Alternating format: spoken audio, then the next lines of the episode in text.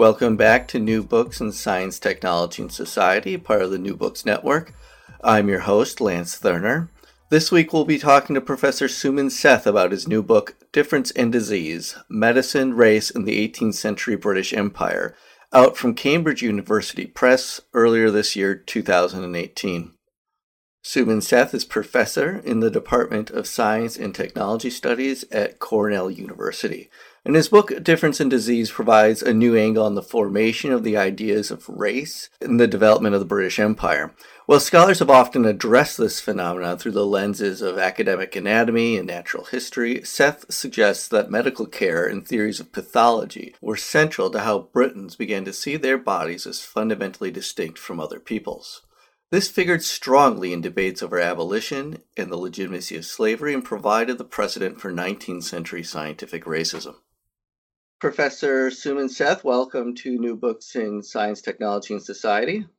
Uh, thank you, Lance. Thanks for having me on. Yeah, as we uh, are talking about your book, uh, Difference and Disease, I'd like to begin a, a little bit of how you got to this project and your background as a scholar. Sure. I mean, it's it's quite a long path in the end because I started off as a historian of physics. I wrote my first book on uh, the history of the quantum theory, so late 19th, early 20th century German physics, um, which is a long way away, of course, from 18th century medicine, race, and colonialism.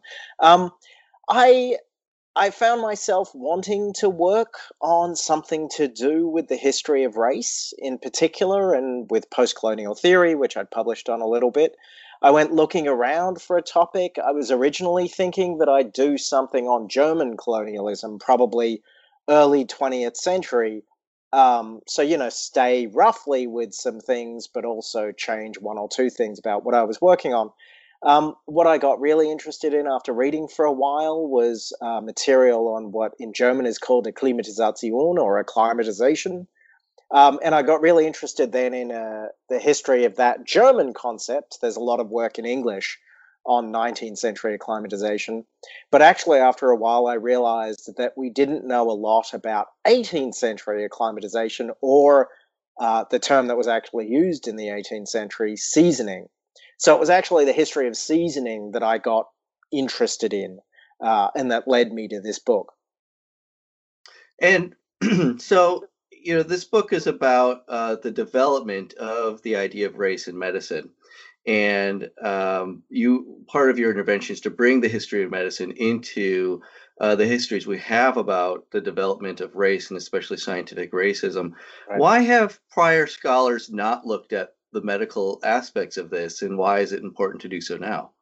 Yeah, I think that's uh, a great question. I think a big chunk of the material on the history of race science, uh, beginning in the 70s and 80s, say, a lot of that was part of a movement, part of the social construction of scientific knowledge movement, um, that was interested in showing that uh, sciences that we now think of as, say, pseudosciences, um, as non scientific, were in their own period seen as fully scientific, and that many of the people we think of as contemporary heroes of science actually worked in um, in more greater or lesser ways in stuff that we now think of as not only ethically dubious but kind of intellectually dubious.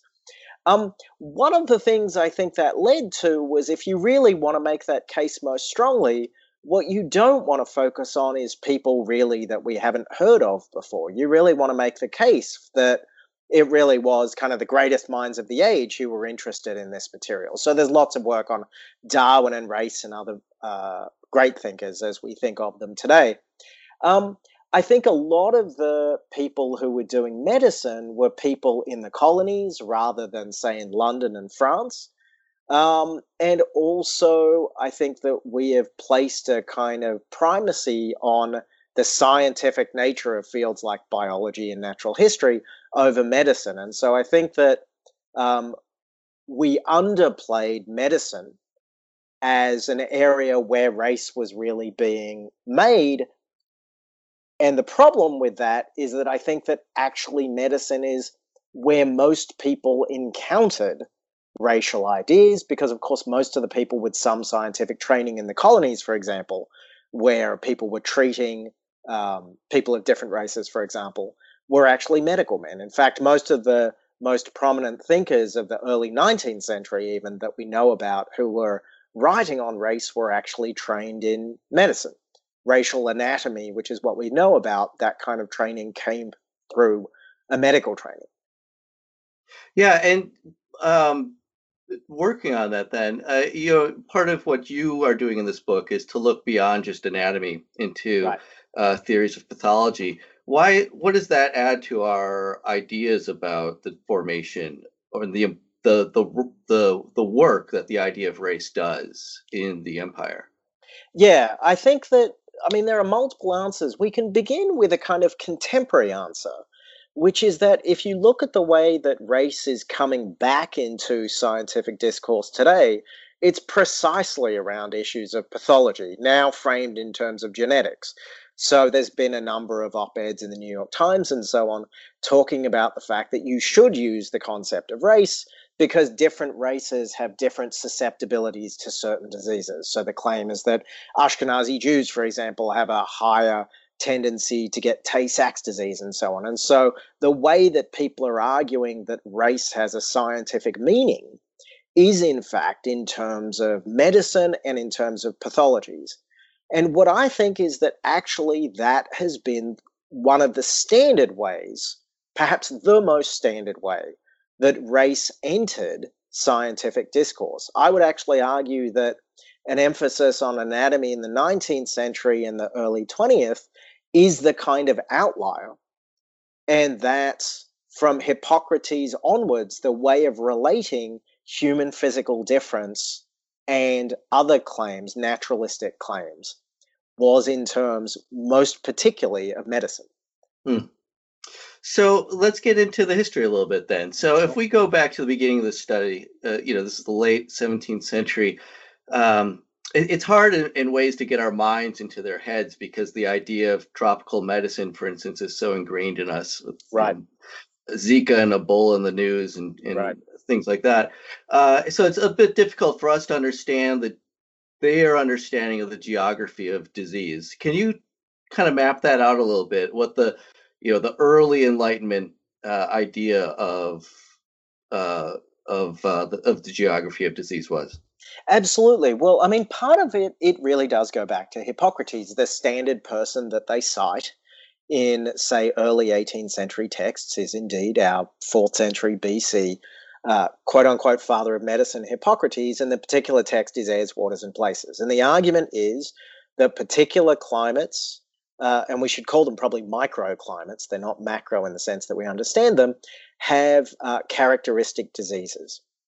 Um, and that's exactly the kind of argument that they're making, say, for the West Indies, that Jamaica has diseases that correspond to its climate. So we have a humoral theory.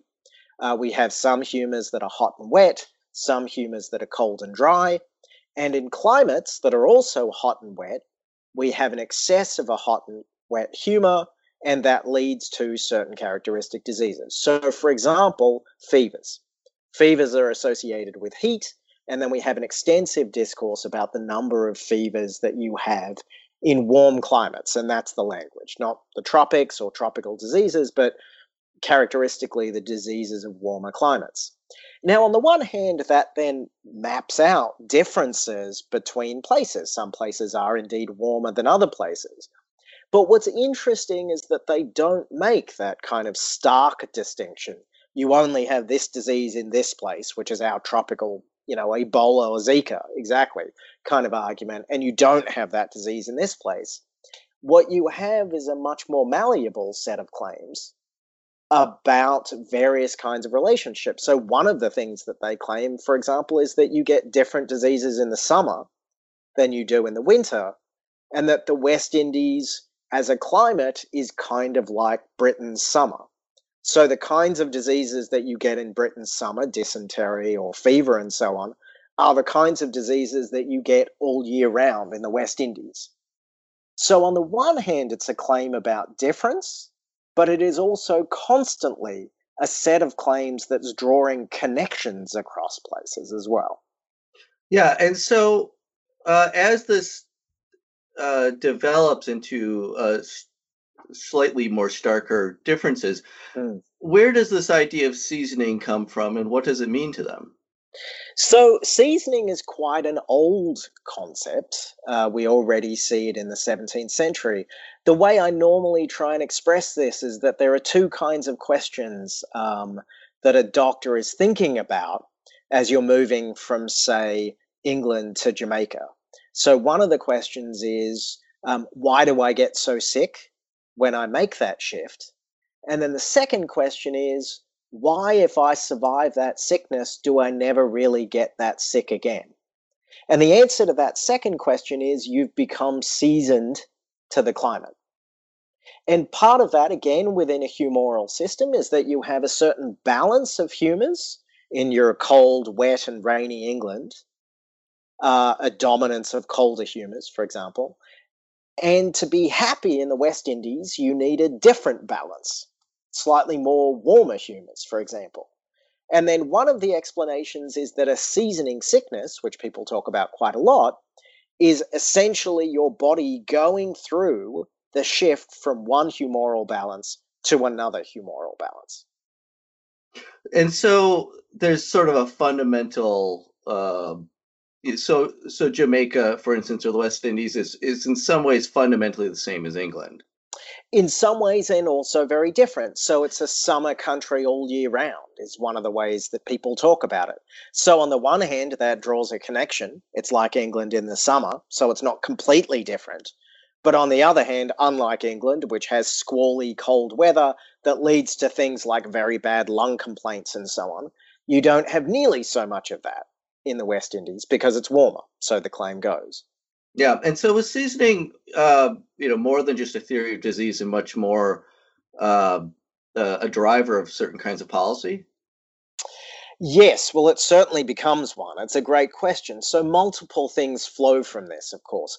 One of them, in terms of the slave trade, which I discuss in some detail, um, there's an economic rationale that then flows from this. So, one of the things that abolitionists point to, and it has a real effect by the end of the 18th century, is the number of new slaves who die in what is called the seasoning.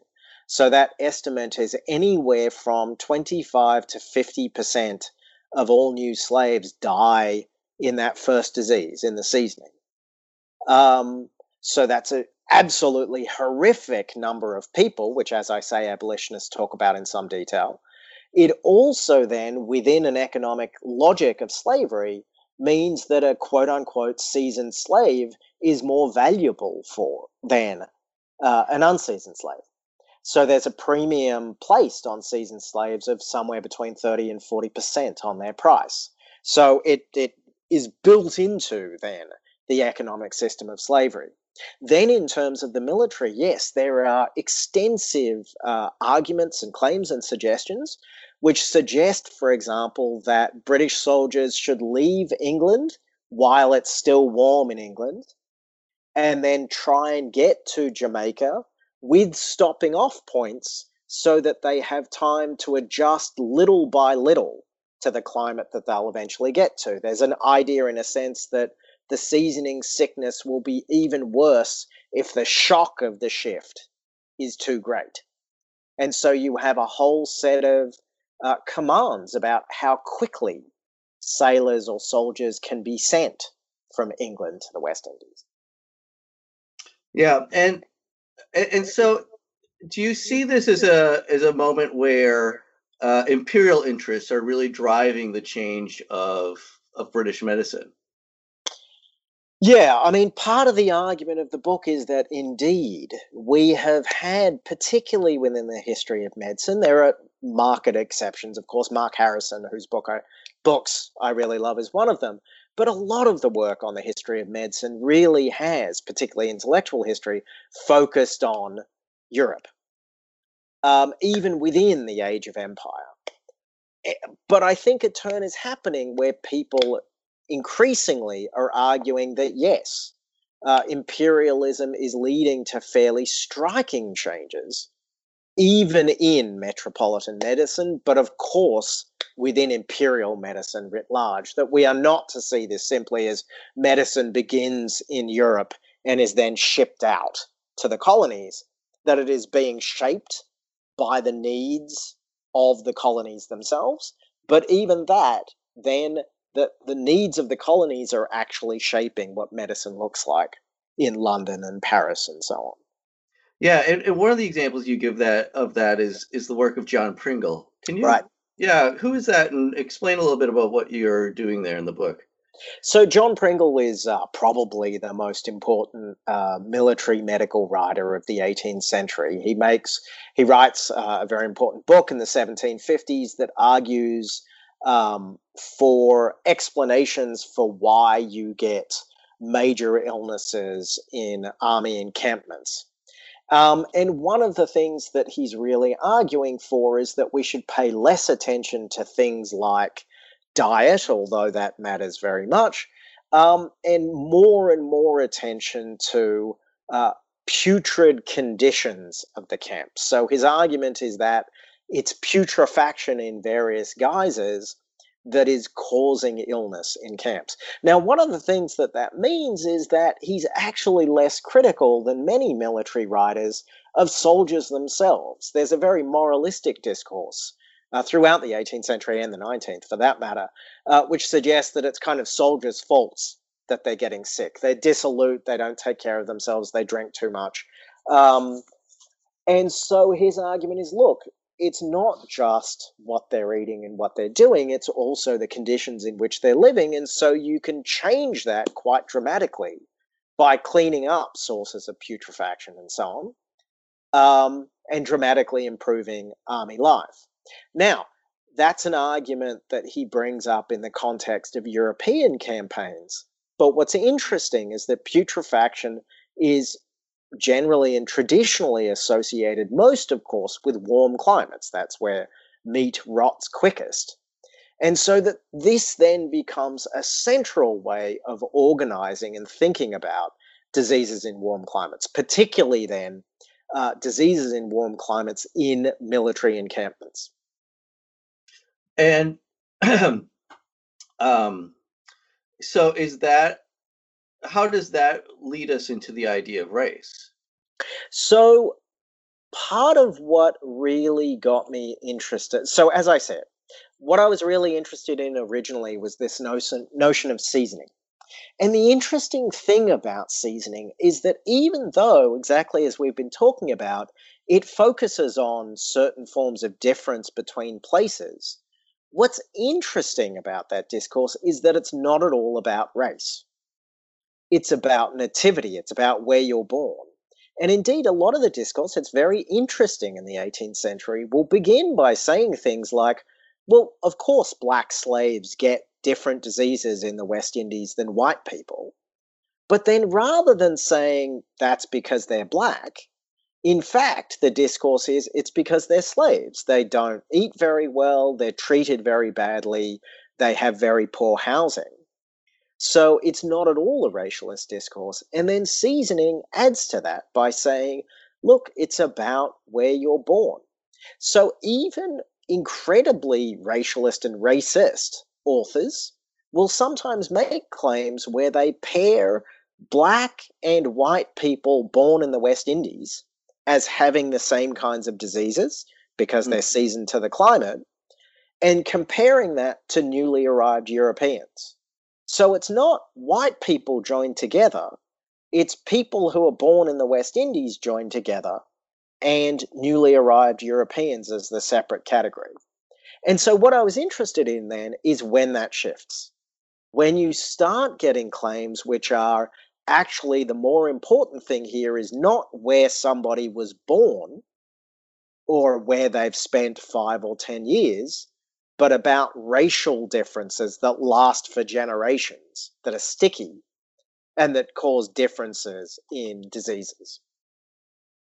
And so, uh, you know, if if if whites and blacks in Jamaica, for instance, are have the same uh, the same bodies and the same Yep. potentials to get sick, uh, you know, what happens if they went back to England?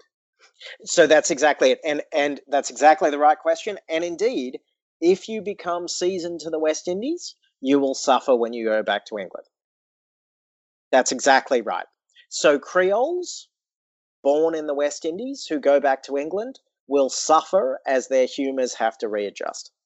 And indeed, it can happen quite quickly. In fact, one of my favorite lines from all of this is a discussion um, Benjamin Rush. It never made it into the book, but now I can talk about it.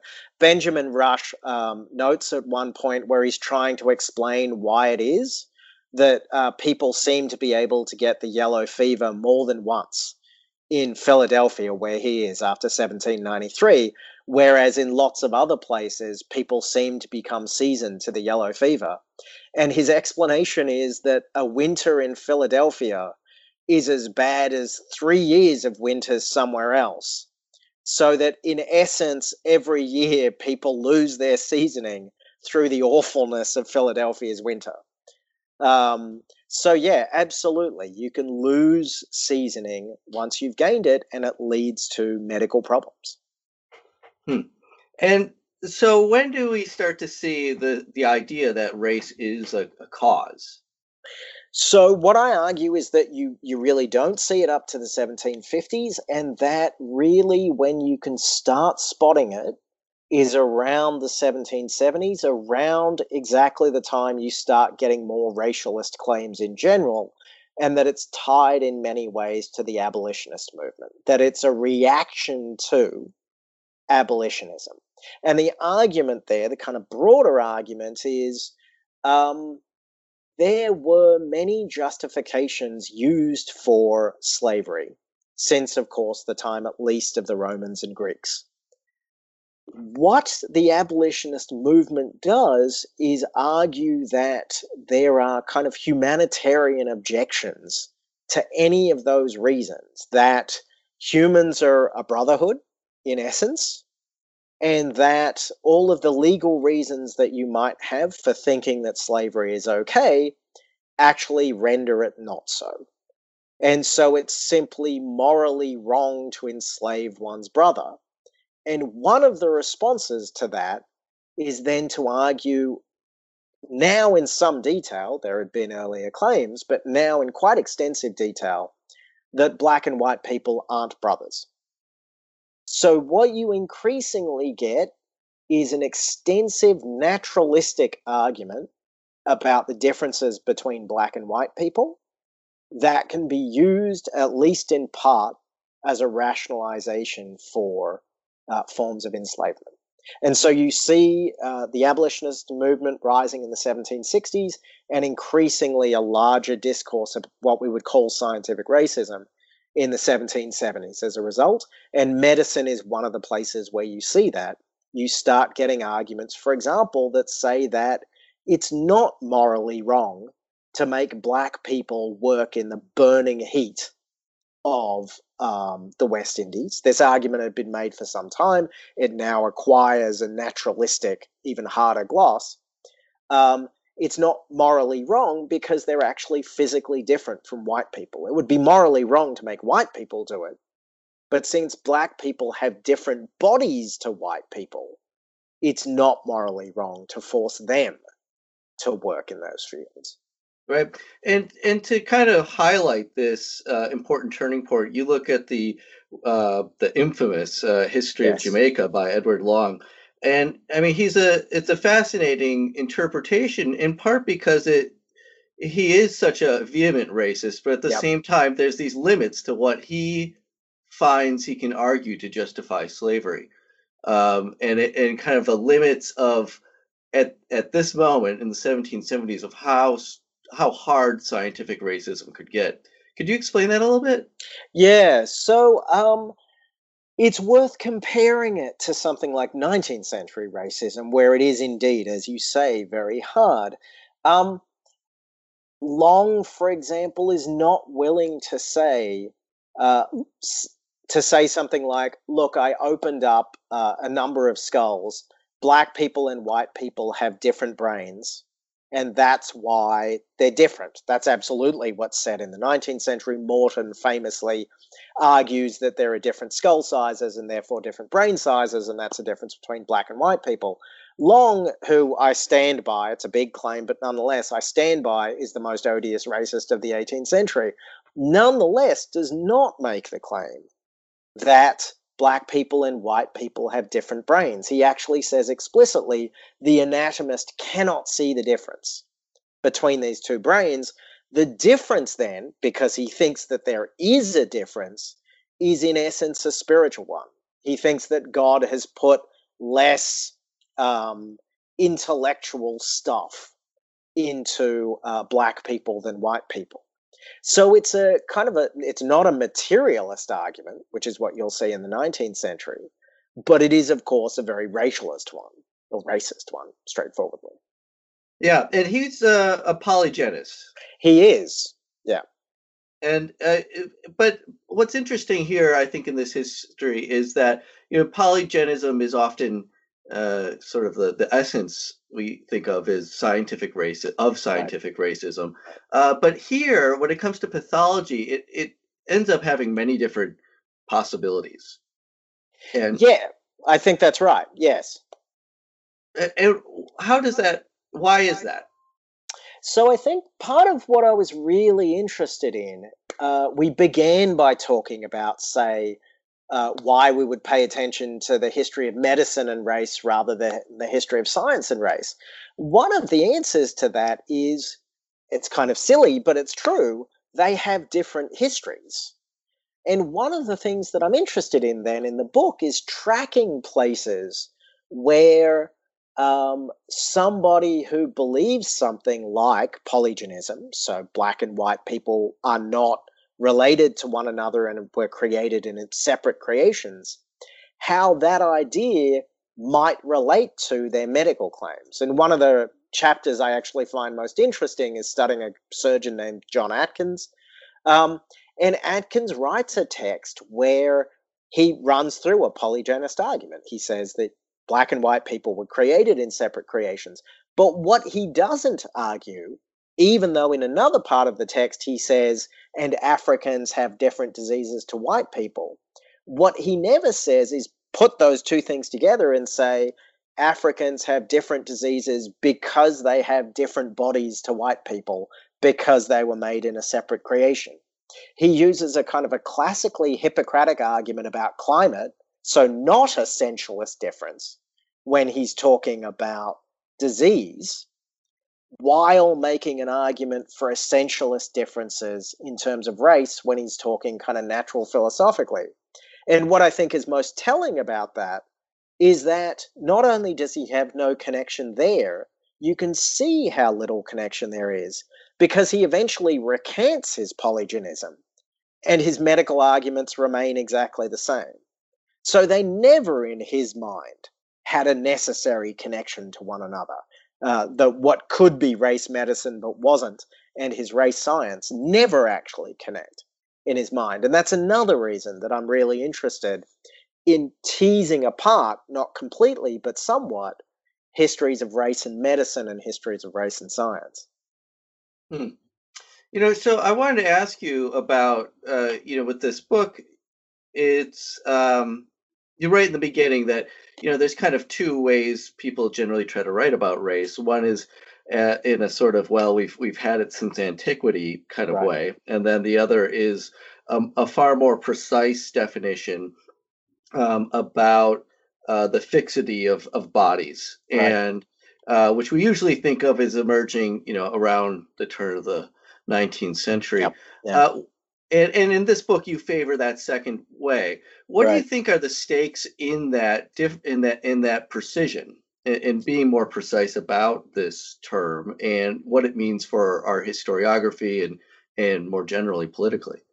Yeah, I think that's you put your finger on exactly the question in a way that I care about the most. So, one of the ways we could answer that is saying, look, when does the history of the history of race really become a field? And the answer, though there are some outliers, is in essence after the end of World War II. And it's an attempt to explain the horrors of the Holocaust and the genocides of the first half of the 20th century. How did it become thinkable that a state could murder six million people on the basis of their race? And that sets up a set of questions. It's almost a, a, teleology. How did we get to, say, 1939 or 1942? And so, if you now trace that history back, part of what you're particularly interested in then is race and fixity. Because the argument is not that one could re educate people, it's that people of different races were fundamentally fixed, and then within a ghastly uh, rationalism, that uh, the way to then change them was to exterminate them. That's the kind of logic that we needed to recover to understand how these horrors could be possible. So that has meant that we've really been focused on 19th century racism, which is where those notions of fixity really come from. Fixity and biological determinism, both of which are crucial for explaining, for example, the Holocaust. Now, there are much earlier uses of the term race that don't involve those notions of fixity, although it must be said nothing like our biologist notions really in um, in Hippocrates. So I'm particularly interested in understanding the 18th century precursors to those that full blown 19th century uh, set of claims. So those are my stakes. I really am interested in uh, where those notions of fixity and particular causal arguments that lead to uh, racial determinism, where those come from, and the political stakes then are clear, right? How were the worst horrors of the 20th century thinkable is a question I think we have to begin answering by looking in the 18th century, even though the full flourishing of them can be found in the mid 19th. Hmm. so, are there aspects of your book that we haven't covered that you want to make sure are part of this interview? I don't think so. I think actually you hit on everything that I might um, like to talk about. Great. Uh, well, could you talk a little bit then? I, I, did have one other question, which is that this is primarily an intellectual history, uh, yeah. and, uh, and, but it's also written to be um, a uh, a rebuke or a critique of of the intellectual history that preceded it, which was all about uh, you know certain famous uh, naturalists in and philosophers in in, in England and in Paris um, how do you see uh, intellectual history of of science and medicine changing right now, and and where this book fits in that? Oh, that's really interesting. I mean, I th- I still think that uh, intellectual history. It may just be a matter of training. I was trained by a cultural historian. It does feel when I go to the History of Science Society like many people do not explicitly call themselves intellectual historians anymore. It used to be quite common. Um, I think a distinction really does need to be made, as I try and make it in the book, between um, a context free history of ideas, an internalist history of ideas, which I don't like as much, although great work can be done. Um, and what I think of as the kind of intellectual history that I really like, where context matters enormously, but you're paying attention to ideas. And really, what I try and do here, which is a context laden history of arguments. Um, so, you know, all history of science doesn't need to be cultural history or political history. I think there's a real place for paying attention to, in detail, um, concepts and theories and so on. Um, but I do think that we need, as we have for many decades now, I think, to situate those ideas within their contexts and to see them as part of larger debates. Um, and I do think that that's a trend that's growing. I just suspect that many people don't like to call it intellectual history, even if it sometimes seems to me that it really is. Yeah, and you also see this book as being part of uh, this of a combination of post-colonial studies and the history of science. Right. And what do you see uh, as the stakes in doing that? I think there are lots. I think there's been a rather peculiar argument that's been happening in some of the literature for a while, um, where there are people doing post colonial science studies, which is largely contemporary, um, as I note, and I've got a longer article on this, there's not nearly as much work done by historians where historians talk about post-colonial approaches. Warwick Anderson, I think, is one of the, the few who very explicitly takes that up, post-colonial histories of colonial science. Um, and then there's a number of historians launching critiques of post-colonialism where honestly I think their understanding of what post-colonial studies or theory is is really rooted in the 80s. It's 30 years out of date. So we have these very peculiar arguments where post-colonial studies people are saying, look, we need these non-binary accounts of dislocation and hybridity and malleability and change. Um, and then we have critiques which say, I don't want to do post colonial studies. I want to do stuff that's attentive to non binary studies that are good at, about malleability and hybridity and so on. Mm-hmm. Um, and it seems very strange to me that critique does not in any way represent where the field is. I think that they're critiquing a kind of bogeyman of what Edward Said was decades ago and ignoring the massive shifts that came with the work of Spivak and Bhabha already in the 1990s. Yeah. Um, so it's a silly kind of debate. I think that there's lots of great resources for historians of science and STS people in post colonial studies. And I don't think that they should be put off by these kind of strange critiques. I think in many ways, we've been doing similar kinds of work in post colonial studies and science studies writ large. Um, and there's lots of borrowing that we can do that's incredibly productive. And that's part of what the book then is trying to do to write a book where post colonial studies people can recognize moves and then say, hopefully, uh, the history of science and medicine is a valuable part of post colonial studies. And on the other side, that people who are interested in the history of medicine and science and race um, can say, wow, there are, there are tools here in post colonial studies that I could be using too. Hmm, mm-hmm. well, that's fascinating. So, uh, what are you uh, going to be working on next? What's your next project? So it's actually uh, kind of closely related. One of the things that um, I'm interested in is precisely this notion of racial susceptibilities to disease. So, precisely the argument that's happening today uh, where you get an argument for why race matters, that certain races are more susceptible to certain diseases than others. I'm interested in when that argument emerges because we don't, as I've discussed, see very much of it in the 18th century. Um, but by the mid 19th century, it's assumed that it's a fact.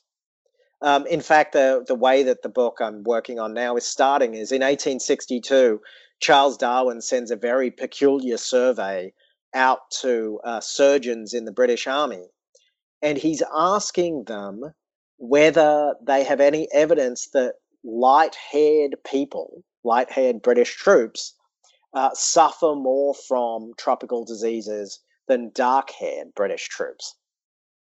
So it's a peculiar question, but what's at the heart of that question is Darwin thinks that by answering that, he can answer where human races come from. He's convinced, as many people are in the 19th century, that what we would think of as a kind of natural selective argument, uh, your relationship to the sun and the climate, that that kind of argument cannot explain why some people are dark and some people are light. And so he offers a different argument. He says, look, what if we imagine that some people in a population have a greater immunity to, say, yellow fever, and that through correlation but not causation, those people have darker skin. Then you would imagine that the darker skinned people would be selected for over time, not because of their darker skin, but because of their immunity to disease, which is what those two are correlated by. And what I, so I'm fascinated by that kind of argument. It's the paper that I'm working on at the moment. But I'm also interested in the fact that Darwin just says straight up, because we all know that Negroes, in his language, have a greater susceptibility to yellow fever than white people. He just says it as a fact, which is not, for the most part, what people in the 18th century say. Hmm. They say people who are born in the West Indies have less susceptibility to yellow fever, but they don't make it an issue of race. For Darwin, it's thoroughly an issue of race. And so I'm interested, in essence, in what happens between 1800 and 1871 when he publishes The Descent of Man, such that it's natural to say that there are racial susceptibilities or immunities to disease. Well, I look forward to that book when it's ready. thank you very much. Yeah. Well, thank you so much for your time, and uh, uh, I look forward to your future work, Suman. Thank you very much. Thanks for taking the time to talk to me.